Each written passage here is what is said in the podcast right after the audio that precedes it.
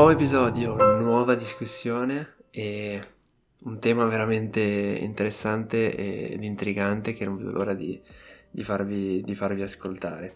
Parliamo anche oggi però delle sfide, le sfide di questo ventunesimo secolo, in particolare la sfida che abbiamo già accennato in realtà nel, nel primo episodio in forma di intervista, il problema della disuguaglianza e come la tecnologia è un fattore assolutamente cruciale in, in questa dinamica e in, in, questa sfida. Infatti nel capitolo si va, se ascoltate l'episodio 4 della vecchia stagione, oppure uh, date una letta al, al libro di Harari, si parla molto di bioingegneria, molto di intelligenza artificiale, molto di dati e di come tutte queste tecnologie sono una minaccia da un certo punto di vista a, alla uguaglianza tra persone in termini più che altro economici, ma che poi appunto si vede possono essere anche magari biologici in, nel futuro. Questo tema in realtà lo riguarderemo secondo me più in futuro, mentre oggi ci concentriamo su una tecnologia che viene narrata come la soluzione a tutti i mali, come il modo per diventare ricchi in fretta e quindi distruggere questa disuguaglianza. E quindi oggi parliamo ovviamente di blockchain, parliamo ovviamente di criptovalute e, e sono contentissimo di, di, poterlo fare con il nostro, il nostro ospite, visto che è un argomento che tira, quindi per una volta su Bit Evolution seguiamo i trend e, e parliamo di un argomento che eh, va di moda, eh, molto incompreso, quindi secondo me questo questa chiacchierata secondo me potrà essere anche utile per chiarire certe determinate dinamiche e certe idee dietro questo mondo, quindi secondo me verrà qualcosa di molto figo. Quindi mi raccomando, mettete da, parte questi 20-25 minuti del vostro tempo per, per sentire parlare di disuguaglianza. Oggi parliamo di questo allora con, con Virgilio, uno studente di finanza appena tornato all'Erasmus, quindi fresco fresco di diciamo, esposizione culturale internazionale, ma anche ex lavoratore che poi si è dedicato allo studio e non so che altro. Vuoi, vuoi aggiungere qualcosa o è un profilo accurato? Sì, mh, diciamo che l'unica cosa che posso aggiungere è che ormai da 6-7 anni sono appassionato di Bitcoin e blockchain e tutto ciò che gira intorno al mondo cripto. Ecco, allora caschi a fagiolo perché oggi proprio di questo vogliamo parlare ed è proprio per questo in realtà che poi eh, ti ho invitato perché mi interessava molto, moltissimo la, la tua opinione uh, a, a, riguardo. Uh, oggi volevo parlare, o perlomeno vedere e esplorare insieme appunto a Virgilio, se in realtà possiamo trovare tecnologie come questa blockchain, se qualche tecnologia può invece aiutarci a ridurre questo gap e quindi dare di nuovo forza a quelle persone che non fanno parte, diciamo, dei, dei ricchi sostanzialmente. Quindi una risposta secca, tu dici sì o no? Mm, direi no, più che no, più no che sì.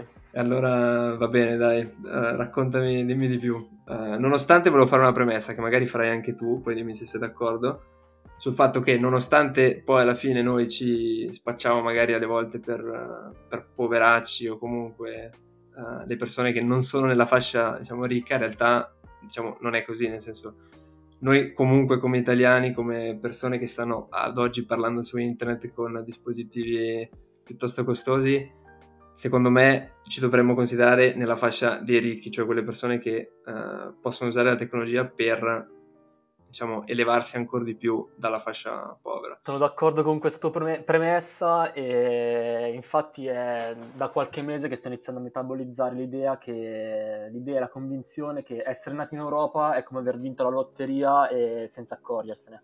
Sono, sono sì, d'accordo. Alla fine non siamo tanti, saremo 500 milioni uh, su quanti? 7 miliardi, quindi quindi circa, boh, sarà meno del 10%, quindi diciamo che siamo partiti con una botta di fortuna. Però, torniamo al punto di partenza. Perché dici di no? Perché dici che invece queste nuove tecnologie che si spacciano per... Uh, e sono nate in realtà poi da, dalla parte bassa, diciamo, de, de la, de, della casta sociale, in realtà poi non, non faranno fatica a ridurre questo gap. Perché dici questo? E, allora, innanzitutto direi che la distribuzione dei bitcoin mh, mm, in termini di ricchezza eh, non deve essere visto come una distribuzione equa in stile socialismo, anzi questo non c'è scritto da nessuna parte. E direi che è completamente l'opposto. Infatti l'idea di fondo di Bitcoin, a mio avviso, è il capitalismo allo stato puro Infatti è proprio la, la, corsa al mining, la corsa ad aumentare la potenza di calcolo, è proprio tutto questo a fare in modo che la rete decentralizzata esiste e continua ad esistere. Mm, può essere intesa quindi un po' come l'egoismo del singolo che vuole arraffare il più possibile, però mm, si parte da un presupposto di concorrenza perfetta, cioè che tutti gli attori hanno teoricamente la stessa possibilità di entrare nel mercato ed è proprio questa, diciamo, la parte mh, mm, che dovrebbe essere considerata di uguaglianza, e uguaglianza intesa di queste nuove tecnologie rispetto al capitalismo reale, che ormai è una barzelletta considerata tu- considerato tutti monopoli, oligopoli, e burocrazie, banche centrali e stati che manipolano a favore di, di certi e di certe entità, come si può vedere ad esempio quello che è successo con GameStop e Robinhood. Chiaro, chiaro. No, sono sono d'accordo, questo in realtà ci dà l'opportunità di spiegare un attimino, secondo me, uh, un po' più in concreto uh, di che cosa si parla quando si parla di queste, diciamo, tecnologie basate, basate su blockchain. Hai detto proprio una cosa a cui io sono assolutamente d'accordo e estremamente legato, che è questa libertà dell'accesso alla rete e quindi al, al capitalismo e l'impossibilità, diciamo, tra virgolette, di andare a, a creare uh, dei, dei, monopoli o degli oligopoli su uh, quello che è poi diciamo la valuta o comunque quello che si crea su, su queste reti. Quindi io sono d'accordissimo proprio per la differenza e la divisione dei poteri uh, in tre, possiamo così dire, cioè quelli che minano, quelli che validano e quelli che sviluppano uh, le, nuove, le, nuove, funzioni e sostanzialmente la non barriera all'ingresso per nessuno di questi, di questi punti di potere. Ecco. Quindi questo assolutamente d'accordo. Bene che ci sia qualcuno che lo dica. Di solito non, mai, non viene mai esplicitato se non eh, quanto vale oggi, quanto vale ieri. Questo è veramente una cosa, secondo me, importante. Però tu dici, nonostante questo, non, non aiuterebbe. Uh, e parlavi anche di paesi, no? Quindi so che tu più o meno ne sai di El Salvador, cosa è successo, cosa ha fatto, quindi se ci puoi illuminare anche su questo. Sì, certo. E, allora, El Salvador è un paese molto povero del, del Centro America, mm, conta all'incirca 6 milioni di abitanti e il il PIL è, complice- è principalmente composto da, mm-hmm. da, rimesse internazionali che vengono inviate dai, dagli espatriati ai, ai, familiari che sono nel paese. El Salvador quest'anno ha, ha deciso di adottare Bitcoin come moneta corso legale. Mm, questa è una notizia incredibile per tutti gli appassionati di tecnologia. Yeah. Oltre ad adottare mh, mm, Bitcoin come valuta legale, hanno deciso di aprire una propria mining farm mh, mm, alimentata da un vulcano, quindi tutta con energia rinnovabile. Hanno deciso inoltre di mettere in atto delle politiche finalizzate ad attrarre capitali dall'estero tramite varie iniziative, ad esempio tramite l'emissione di bond denominati in Bitcoin, la concessione di cittadinanza a chi fa degli investimenti in Bitcoin nel paese, eccetera. Chiaro. E questo, e questo però tu dici, e questo non li renderà alla pari che tutti gli altri, non li renderà avvantaggiati. Mi sembra di capire che poi il tuo pensiero però in realtà sia, sia questo, nonostante sia stato uno dei primi, nonostante faccia parte di questa rete decentralizzata, uh, nonostante tutte queste cose, comunque la disuguaglianza che divide il Salvador dagli Stati Uniti non verrà colmata. No, mi sembra di dire... Esatto, okay. a mio parere il gap non verrà colmato perché eh, anche se con Bitcoin potrà avere dei risvolti più positivi e beneficiare a livello nazionale di questa scelta, chi è più ricco e o più abile avrà sempre più possibilità di acquistare e guadagnare Bitcoin eh, di chi è più povero o meno abile. In che senso?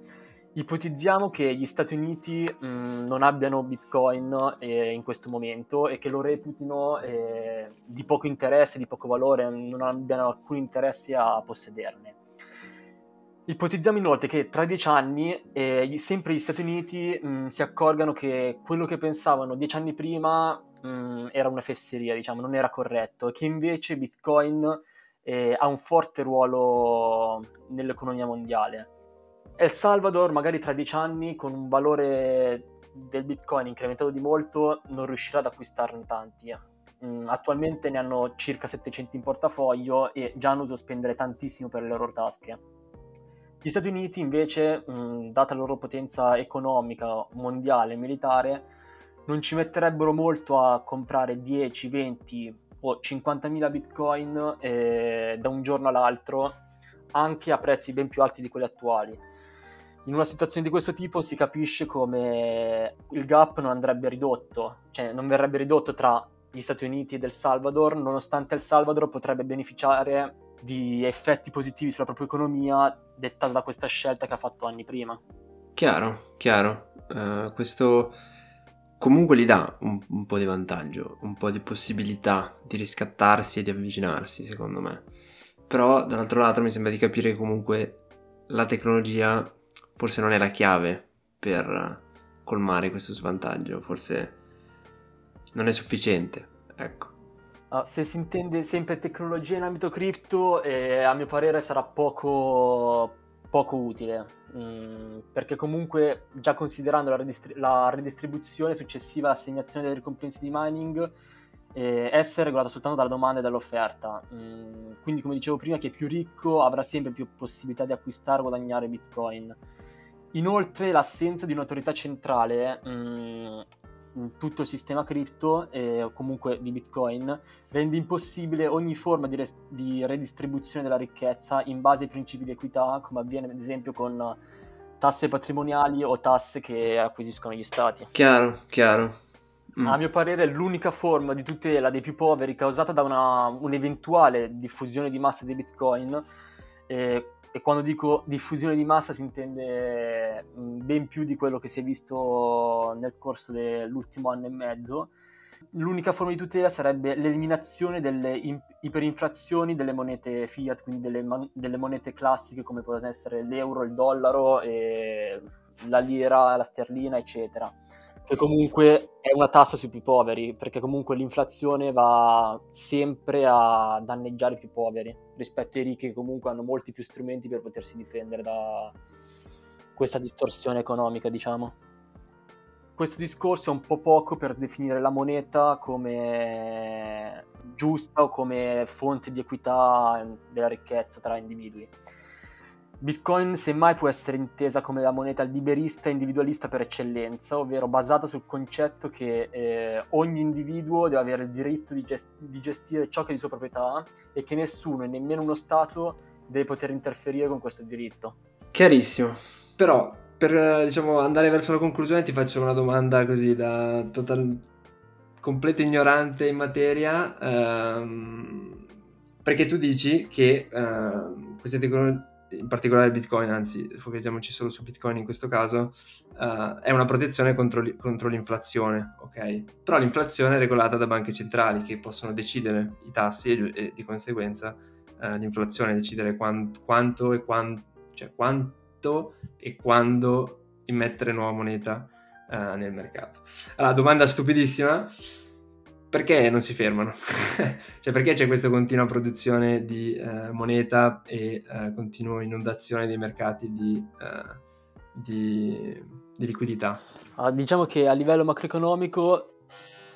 2000 years later. Uh, stavo dicendo, a livello macroeconomico si studia che una banca centrale tende ad immettere eh, liquidità nel mercato nei periodi di crisi mh, mm, per appunto consentire all'economia di riprendersi.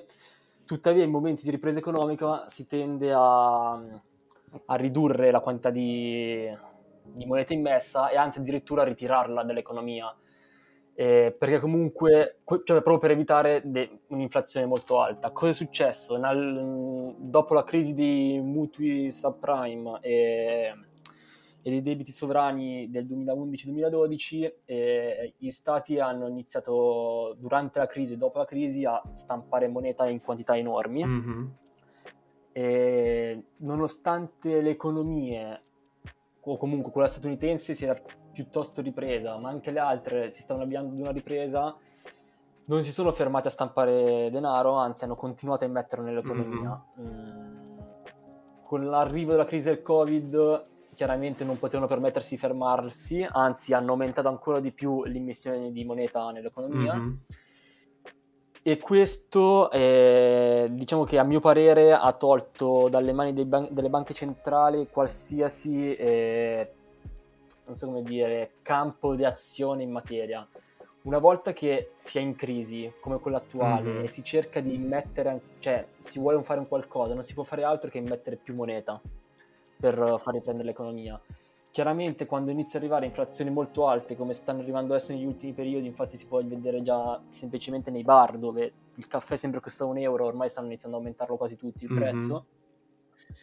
E allora a quel punto l'unica cosa da fare è mh, mm, ridurre gli stimoli, cercare di ritirare liquidità dell'economia e alzare i tassi di interesse. Chiaramente questo in un periodo di crisi non freno. ce si può permettere, esatto, e secondo me, infatti la Banca Centrale Europea ha già dichiarato che non andrà ad alzare i tassi nel breve. Mm-hmm. Gli Stati Uniti hanno dichiarato che ci saranno dei rialzi, ma per ora non hanno ancora fatto nulla. Mm, a mio parere non possono permettersi di esagerare con il rialzo dei tassi, perché hanno già un debito pubblico enorme, alzare i tassi significa pagare interessi su questo debiti, debito che sono mostruosi. Che aumenterà, e... ovviamente e non penso se lo possano permettere. Tra l'altro c'è da dire che l'inflazione eh, ha vantaggi debitori mm. e i più grandi debitori della storia sono proprio gli stati. Chiaro. Quindi, sono incentivati, diciamo, a... a immettere liquidità nell'economia perché un'inflazione gli consente di ripagare i debiti più facilmente. Giustamente, giustamente. Quindi Grazie mille per la, la, la spiegazione diciamo, macroeconomica eh, del, del, del, del, sistema eh, che comunque a questo punto ci fa... Eh, siamo partiti dalla disuguaglianza che ci sono eh, tra le persone di come la tecnologia può ridurre. Abbiamo visto che la tecnologia, perlomeno quella del, in particolare Bitcoin e delle blockchain, probabilmente non saranno il sacro graal per risolvere questo, questo problema e che quindi la sfida più grande, diciamo, eh, che ci toccherà affrontare a noi individui sarà quella eh, dell'inflazione, dell'enorme liquidità eh, di denaro che invade, diciamo, eh, i mercati. E quindi, secondo me, abbiamo dato tanti spunti ed è stata una riflessione eh, interessante. Tu vuoi aggiungere qualcosina? Mm, no, non, non mi viene in mente niente. Unica cosa a livello tecnologico che non riguarda la blockchain, che secondo me potrebbe aiutare in un qualche modo l'umanità. Non so se questo andrà a ridurre poi comunque la disuguaglianza in termini economici. È la scoperta, de- cioè la, non la scoperta, il miglioramento dell'efficacia e dell'efficienza del- della fusione nucleare. Perché con la fusione nucleare si riuscirebbe a ottenere energia in quantità illimitate a costi relativamente bassi e senza inquinamento. E allora a quel punto lì secondo me si aprirà una nuova era nella storia dell'umanità, mh, mm, al pari della, dell'invenzione di internet eh, o della scoperta del Chiaro, chiaro. Di questo, di questo sì, su Bit Evolution non abbiamo, non abbiamo, mai parlato, ma ci saranno degli ospiti che molto probabilmente eh, con cui toccheremo questi, uh, questi argomenti e, e, sicuramente la tecnologia è al centro del, della nostra vita e lo sarà sempre, sempre, di più. La scorsa puntata, anzi scusate, la prossima puntata parleremo di, di metaversi, di uh, realtà aumentate, di lockdown, remote working e di come appunto la tecnologia impatta praticamente ogni aspetto della nostra vita. Quindi mi raccomando, tra due settimane aprite l'applicazione del podcast uh, per, per, ascoltare Beat Evolution e um, io posso dirvi alla prossima, un saluto, bye bye.